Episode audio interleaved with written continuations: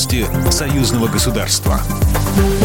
Здравствуйте, в студии Екатерина Шевцова. Дворец независимости в Минске сегодня станет площадкой для российско-белорусских переговоров на высшем уровне. Президент Российской Федерации Владимир Путин э, посетит Беларусь с рабочим визитом. Программа переговоров глав России и Беларуси Владимира Путина и Александра Лукашенко ожидается насыщенная, сообщает пресс-служба белорусского лидера. Переговоры стартуют с разговора в широком составе. Участие в нем примут главы государства, а также члены правительств двух стран, руководители министерств и ведомств. В таком формате стороны подробно обсудят весь спектр наиболее актуальных вопросов белорусско-российской интеграции интеграции. Далее президенты продолжат переговоры в формате один на один, после чего, как ожидается, сделают заявление и ответят на вопросы журналистов. В целом, как планируется, главы государств в течение переговорного дня подробно обсудят ход реализации принятых ранее союзных программ. В первую очередь, речь пойдет о вопросах торгово-экономического взаимодействия, совместных кооперационных проектах с акцентом на импортозамещение. Важной темой в переговорной повестке дня станет сотрудничество в энергетической сфере. Президенты также уделят приоритетное внимание вопросам безопасности, обменяются мнениями о ситуации в регионе и мире, обсудят совместные меры реагирования на возникающие вызовы.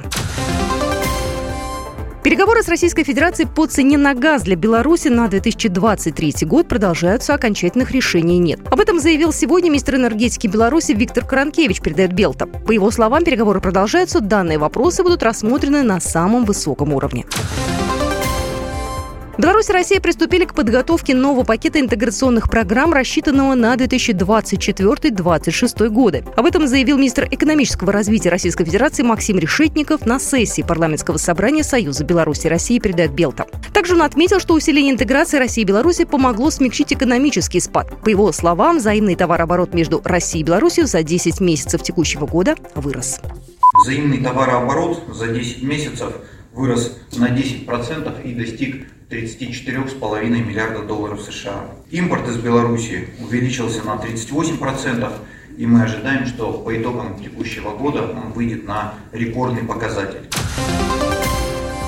Парламентское собрание Союза Беларуси России на сессии в Москве приняло проект бюджета союзного государства на 2023 год сразу в двух чтениях. Представляя проект, заместитель госсекретаря союзного государства Алексей Кубрин сообщил, что доходная часть бюджета составит 5 миллиардов 966 миллионов рублей. Принятый союзными парламентариями проект бюджета будет направлен на утверждение Высшего государственного совета союзного государства.